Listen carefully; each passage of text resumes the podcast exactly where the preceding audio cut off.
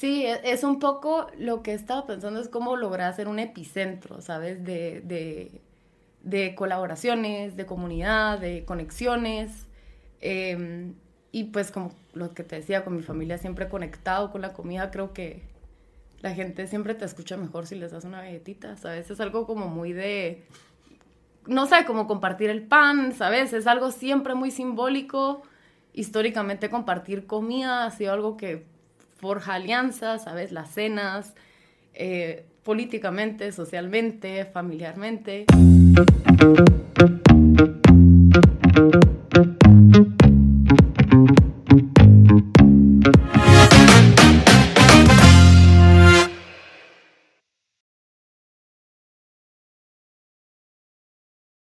Hola, hola, bienvenidos a Alma Artesana. El día de hoy tenemos a María Wer, la artesana atrás de Georgina's Goods. María, bienvenida. Hola Pablo, ¿cómo estás?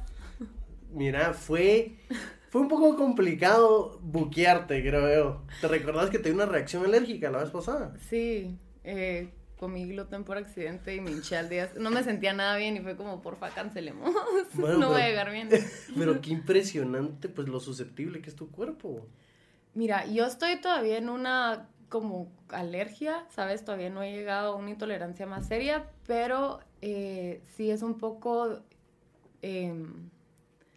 yo toda mi vida me sentí hinchada, no me sentía cómoda y fue como que me lo fui quitando para darme cuenta que me sentía mejor y fue súper loco que fue una vez que había dejado de comer por bastante tiempo y volví a comer, que amanecí al día siguiente sintiendo que me había engordado y que, o sea, me sentía súper densa.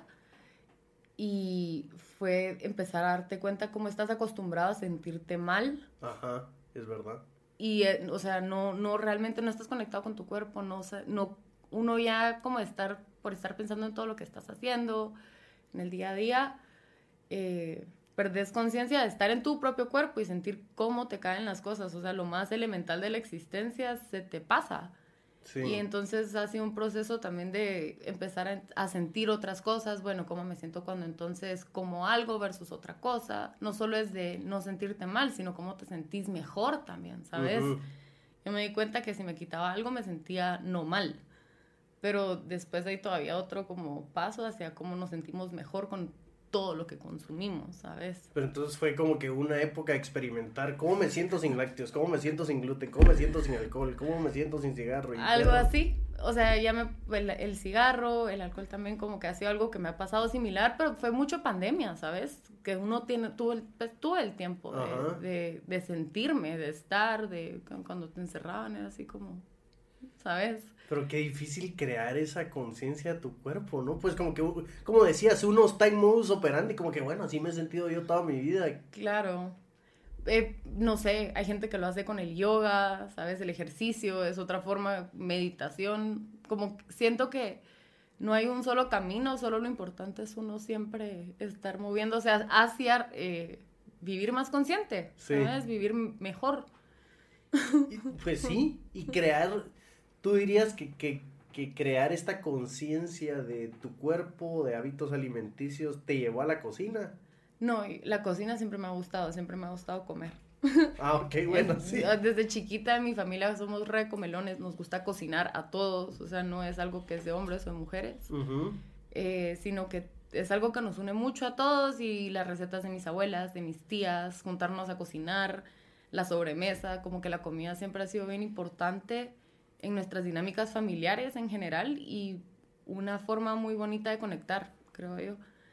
Entonces, es algo que siempre he tenido, pero no comía necesariamente lo sano, ¿sabes? O sea, me enseñaron a comer sano, pero no, o sea, esa conciencia ya, ese paso que es tú con tu propio cuerpo, pues nadie te lo puede enseñar realmente, creo yo, es lo que hablábamos. Puede ser por yoga, puede ser por meditación, hay muchas formas de llegarle, pero hay ciertas cosas que nadie puede hacer por uno. Y bueno, sí, totalmente, uno tiene que dar la mía extra en cosas pues personales, ¿va? Nadie te va, mira, yo creo que no te hace bien la leche, deja de tomar, yo creo que el alcohol te está inflando un poquito. Y no te lo bien. Pueden decir, pero el proceso de conciencia de tú decir sí y cambiar de chip y tomar acción sobre eso, solo tú podés. Sí. Nadie te puede, o sea, te lo pueden decir y lo puedes notar, te puedes dar cuenta, pero de eso en serio como tomar conciencia y ser consecuente y acción sobre eso, eso es lo complicado. Sí, sí. Y es, mira, yo estoy como que tratando de armar un rompecabezas ahorita mental, que bueno, me imagino a María que se siente cómoda entre familia, cocinando y pues gozando de este tiempo familiar, y también veo a María que pues es una chica súper académica, súper letrada, que le gusta el activismo, le gusta pues tener una voz. Y cómo, o sea, ¿qué pasó ahí que dijiste, bueno, no, la verdad que mi pasión es más la comida, voy a montar un restaurante? Yeah. Sí, es un poco lo que he estado pensando, es cómo lograr hacer un epicentro, ¿sabes? De colaboraciones, de comunidad, de conexiones, y pues como lo que te decía, con mi familia siempre conectado con la comida, creo que la gente siempre te escucha mejor si les das una galletita, ¿sabes? Es algo como muy de, no sé, como compartir el pan, ¿sabes? Es algo siempre muy simbólico.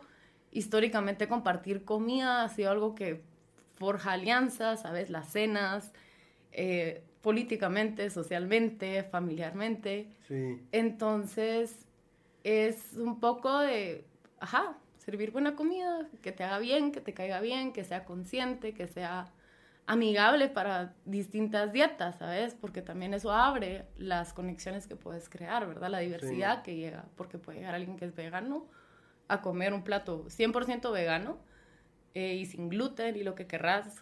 O sea, obviamente la cocina es pequeña para sensibilidades muy intensas, pues recomiendo mejor no, ¿verdad? Pero sí todo se hace como con los procesos muy limpios para que pueda llegar distintas personas. El menú está diseñado para que como alguien con carne, con alguien que come gluten, con alguien que no. Uh-huh. Y todos pueden disfrutar de los mismos sabores o sabores muy similares. Y es eso, ¿sabes? Ese traslape de la diversidad y cómo creas un espacio intencional. Ajá. Para que esto se dé, ¿sabes? Cómo diseñas ese espacio para crear esas interacciones. Y ahorita, por ejemplo, mi postura de cómo hacer un mundo mejor es yo no sé cómo hacer un mundo mejor. Válido. Pero yo tengo una idea. Pero si yo facilito un espacio para que gente que sí tiene, o sea, que primero tiene ideales, que sí tiene esto como tú, que tenés algo que querés crear, ¿sabes? Que eres algo que querés ver materializado. Sí. Eso ya es algo mejor. Interactúe con otra gente que piensa igual que tú, que quisiera cosas, tal vez no un podcast, no tener estos espacios que tú estás creando, pero otro tipo de espacios. E interactuar y crear cosas nuevas que nadie sabía que podían existir antes.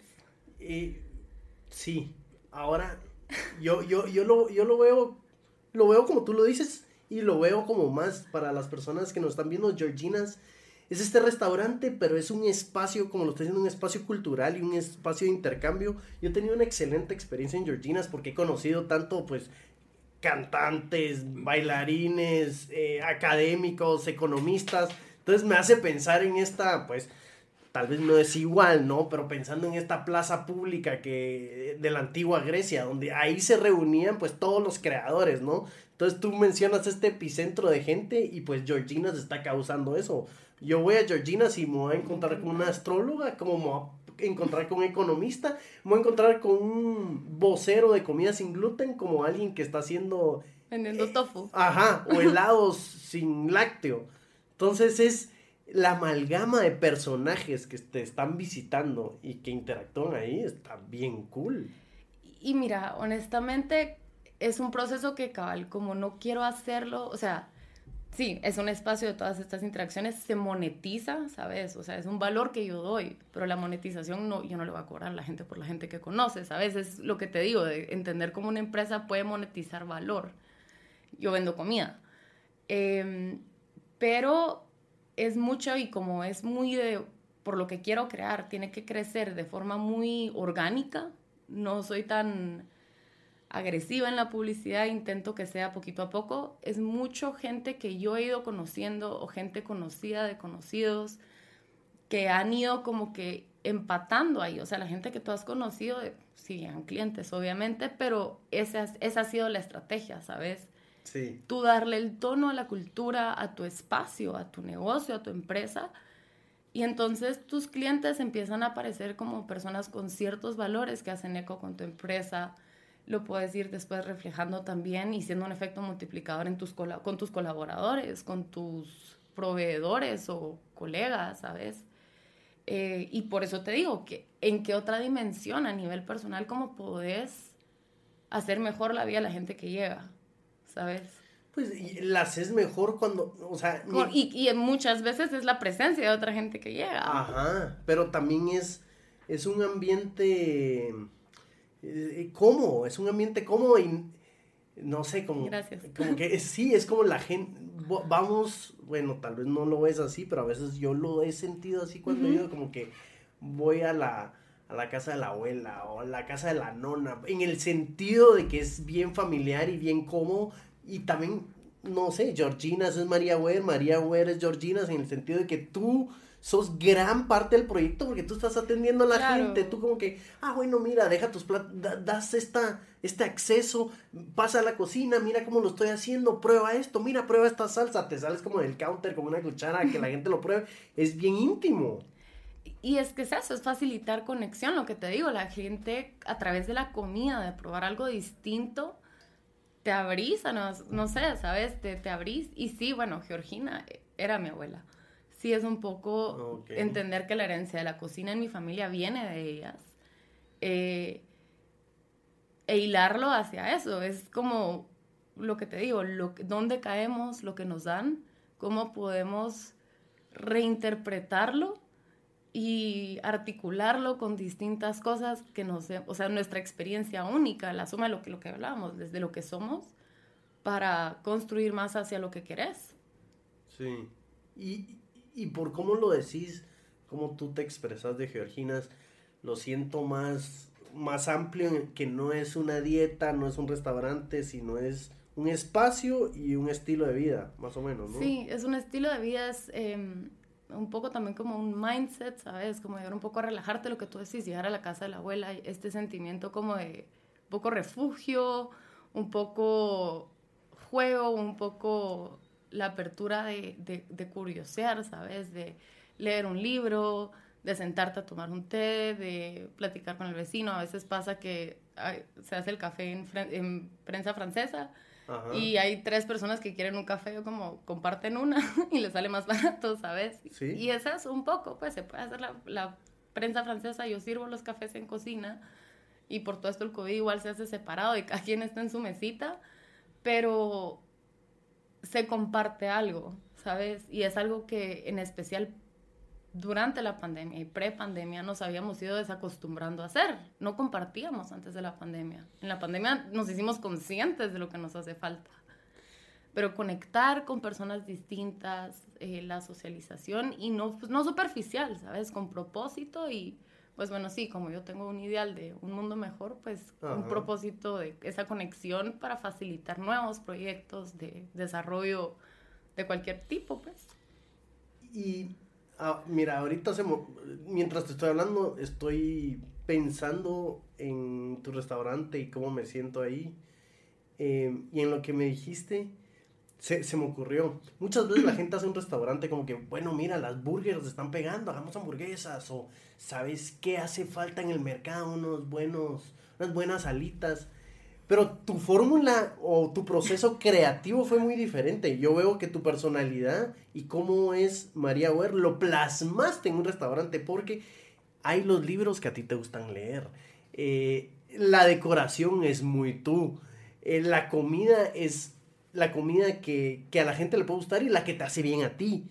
O sea, como que tu personalidad, la manera en que sos, las cosas que te gustan, pues como que las concretizaste en un restaurante, como que como que pintaste las paredes de yo cómo eres. Pinté. De hecho, sí las pinté yo. Wow. Y se siente. Más loco todavía. Y es como esto, o sea, es lo mismo, es una, tal vez no es toda yo, ¿sabes? Pero es pero como igual que esto, sí, ¿sabes? O sea, la gente, eso es ser artesano. ¿Sabes? Como algo que es muy importante para ti, querer sacarlo y compartirlo y materializarlo, decir como, miren esto. Entonces, para mí la educación es importante, la conexión es importante, el desarrollo es importante, y la comida, pues, es, tal vez termina siendo el medio, pues, y es... Sí es, por eso te digo, como si es una empresa, uh-huh. Pero no la estoy tomando como eso, es algo que genera dinero, pero como lo que hablas, un estudio de mercado tal vez no lo estoy haciendo en, sí faltan hamburguesas, pero creo que faltan estos espacios, sí. ¿Sabes? Y no es tal vez un estudio de mercado, es una intuición, es una sensibilidad que también te viene con esta parte de ser emprendedor, que o sea, es un poco como seguir a tu gut feeling, ¿sabes? Y este sí. Balance también de aparte, o sea, no, a ver, tener una empresa es muy distinto a tener un proyecto social, el estrés es otro, y es, o sea, siento que ha sido mucho eso, es aprender cuándo escuchas a tu instinto y cuándo te vas por la guía de los demás, ¿sabes? ¿Cómo vas balanceando esto? Porque tenés que navegar algo que al final sos tú el responsable, pues te pueden dar consejos y te pueden decir lo que querrás, pero es tu empresa, es tu proyecto, y uno así como de ahí. Y que yo creo que este ha sido uno de los retos más grandes que has tenido, porque tanto en lo personal es, abro Georgina's y abro mi corazón y la cabeza para que entren a María Wer, entonces estás jugando con la creatividad y al mismo tiempo con el otro lado del cerebro que es esta racionalidad, el empresario, o sea, ¿cómo juegas con esas dos partes del cerebro? Lo has tenido que usar todo, absolutamente todo ahora. Sí, o sea, y es parte del reto, y por eso te digo, es la suma de lo que somos, o sea, durante el tiempo que estuve al final es como todo, ¿verdad? Lo que uno aprende, o sea, uno va aprendiendo distintas habilidades en distintos lugares y solo estar consciente que lo aprendes, saber y decir, yo puedo hacer esto, ¿sabes?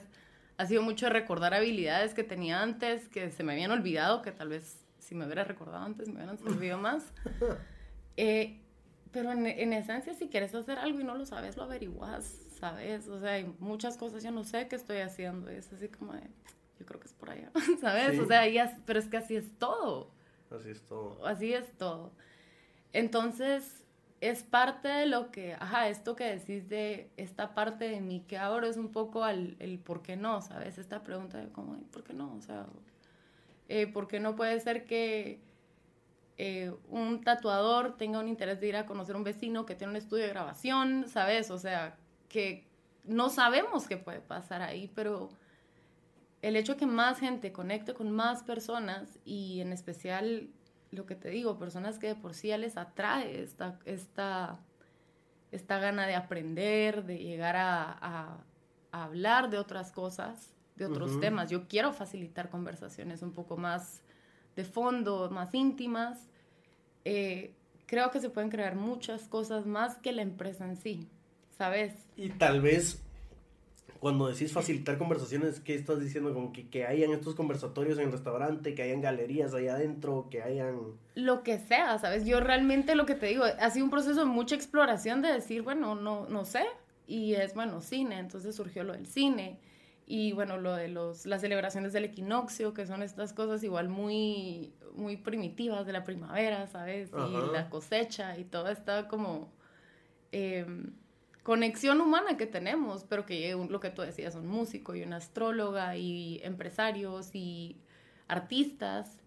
Y todo esto María, ¿tú cómo te alimentas para seguir con este proceso creativo? ¿Cómo te alimentas con autores? ¿Te alimentas con películas? ¿Hay un autor o hay un director de cine que estás recurriendo constantemente? Como que, aquí estoy sacando ideas, ¿no? Mira, intento, en las ideas como muy puntuales de comida y todo eso, intento buscar proyectos, digamos, en Australia, en Francia, que están más conscientes, que ya tienen, o sea, van mucho más allá en cuanto a empaque sostenible, ¿sabes? También es un poco de esta perspectiva, no sé lo que estoy haciendo, necesito aprender mucho, me hace como que necesitar buscar cosas que me alimenten de información de forma muy eficiente, ¿sabes? Entonces, bueno... cómo quisiera que fuera el ideal perfecto de Georgina's en términos de comida. Entonces busco lo que, ¿sabes? Y lo sigo y busco ideas. Luego en la parte, pues, de inspiración, tal vez de cine, pues soy, no sé mucho, ¿sabes? Yo soy muy aficionada a muchas cosas. Pero por la inspiración. Netflix es lo que miro y me encanta ver todos los documentales así más raritos, ¿sabes? Pero la inspiración también puede ser un amigo, un familiar. Bueno, mis abuelas, obvio, también. Pero... Y en el día a día siento que mucho lo que tú decías, me dio risa que lo mencionaras, el espacio como de la plaza pública, el Ágora en Grecia. Ajá. El estoicismo, ¿sabes? Este balance siempre viene a esto, siempre viene al día a día, siempre viene a la disciplina.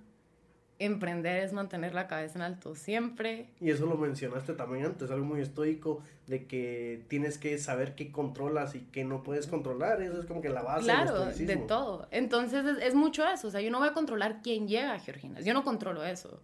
Yo puedo invitar a mis amigos, que es, por eso te digo, también por eso se siente mucho, porque es una amalgama de la gente que yo conozco, porque es mucho por word of mouth que se va comunicando. Pero... tal vez no es, o sea, no sé si sea invitar a la gente a mí, sino es darles como que abrirse a preguntas, ¿sabes? Es abrirse a, lleguen, o sea, usted, setear tú las condiciones, lo que sí controlas, uh-huh, para que pasen situaciones que tal vez no controlas, pero que puedes ponerle las buenas condiciones para que sean algo bueno, ¿sabes? Para que crezcan más. Y como te digo, puede ser en activismo, puede ser en emprendimientos, puede ser en un emprendimiento de comida, puede ser en una tienda, pero lo que quiero, creo yo, lo que quiere comunicar Georgina's es la importancia y o sea, abrir la ventanita de mirar, si te abrís un poquito a vivir un poco más consciente, un poco más presente, uh-huh, mira todo lo que puede pasar, mira toda la gente que puedes conocer, ¿sabes? Mira todo lo que puedes cambiar, porque mucha gente pasa que llega, conoce a alguien y hacen un proyecto y tal vez no regresan, ¿sabes? Pero pasó algo, ¿sabes? Tocaste, totalmente, algo, y eso fue lo que pudiste controlar, y ya. Y lo demás es dejarlo ser.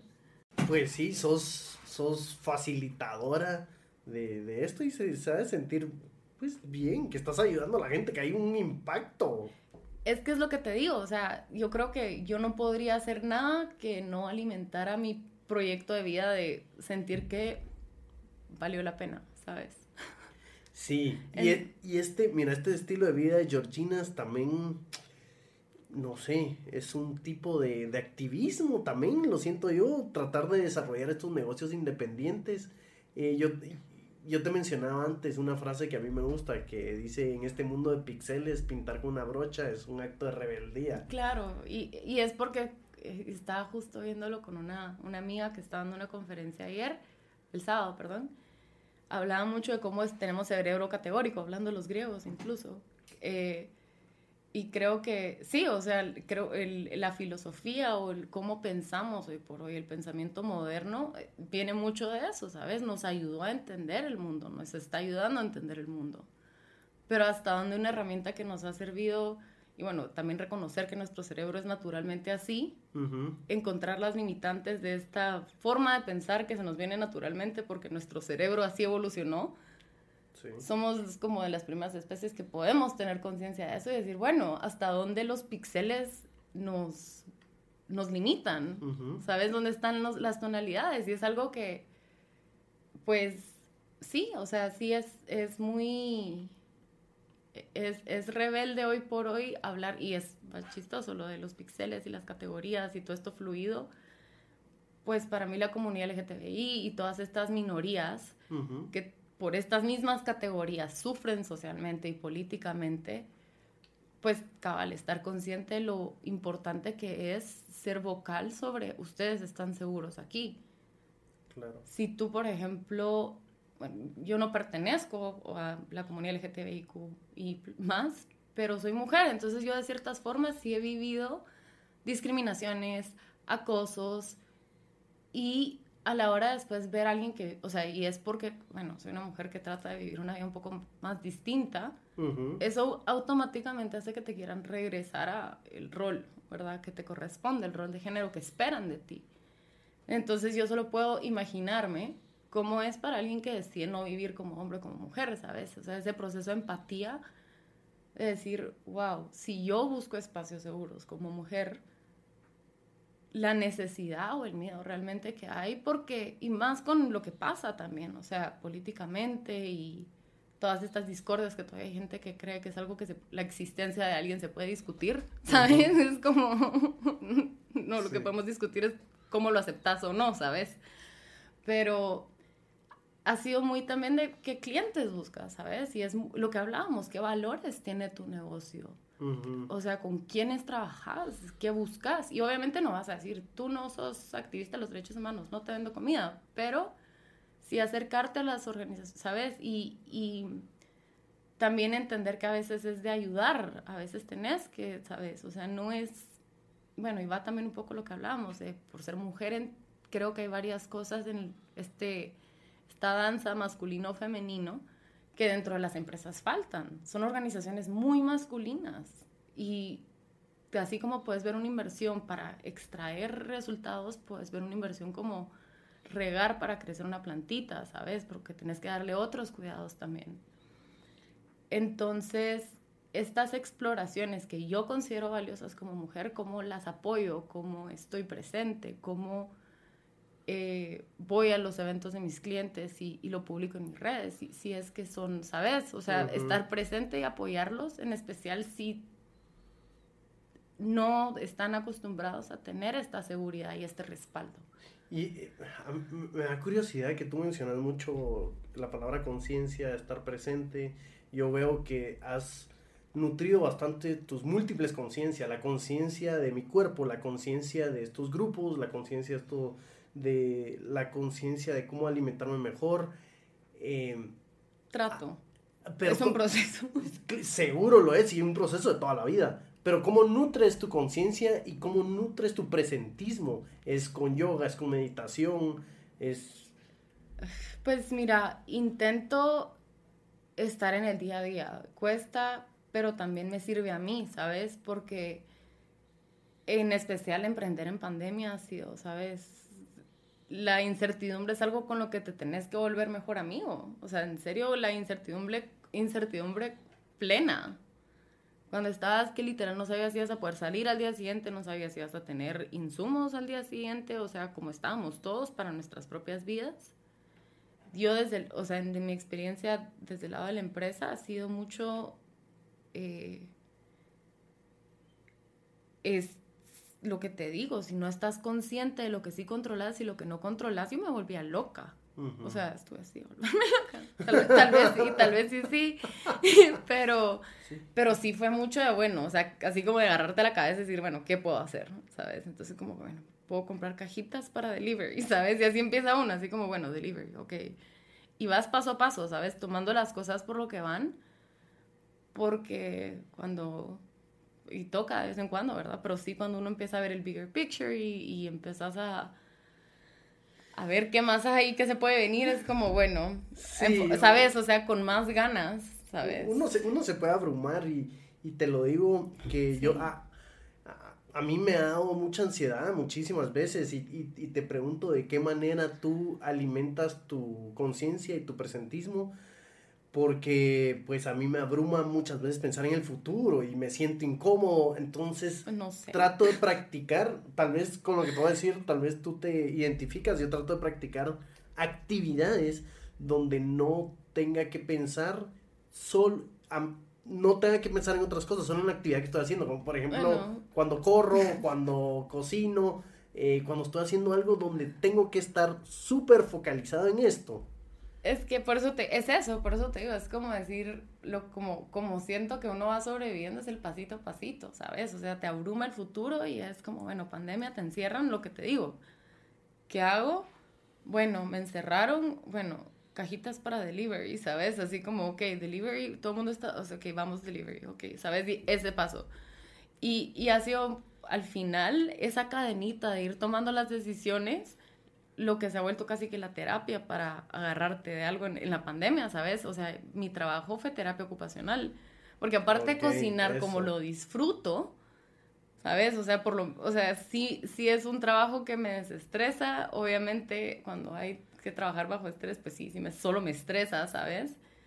Pero también cabal, que estaba así, que no llegaban clientes, que no tenía techo, que estaba lloviendo, ¿sabes? Como que todas las cosas que le pasan a uno. Es, bueno, ¿qué puedo hacer ahorita? Bueno, puedo preparar no sé qué, y la próxima semana tengo tal evento, voy a empezar a poner no sé qué, ¿sabes?